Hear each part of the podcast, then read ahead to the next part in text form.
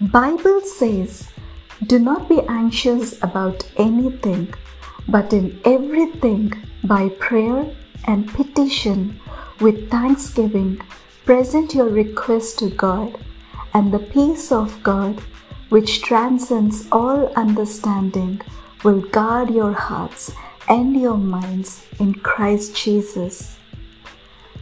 What are you anxious about now and in this moment? Is it that you forgot to pray? Are you worried that God is angry at you? Are you worried of what happens in your future? Or are you doubting about your life?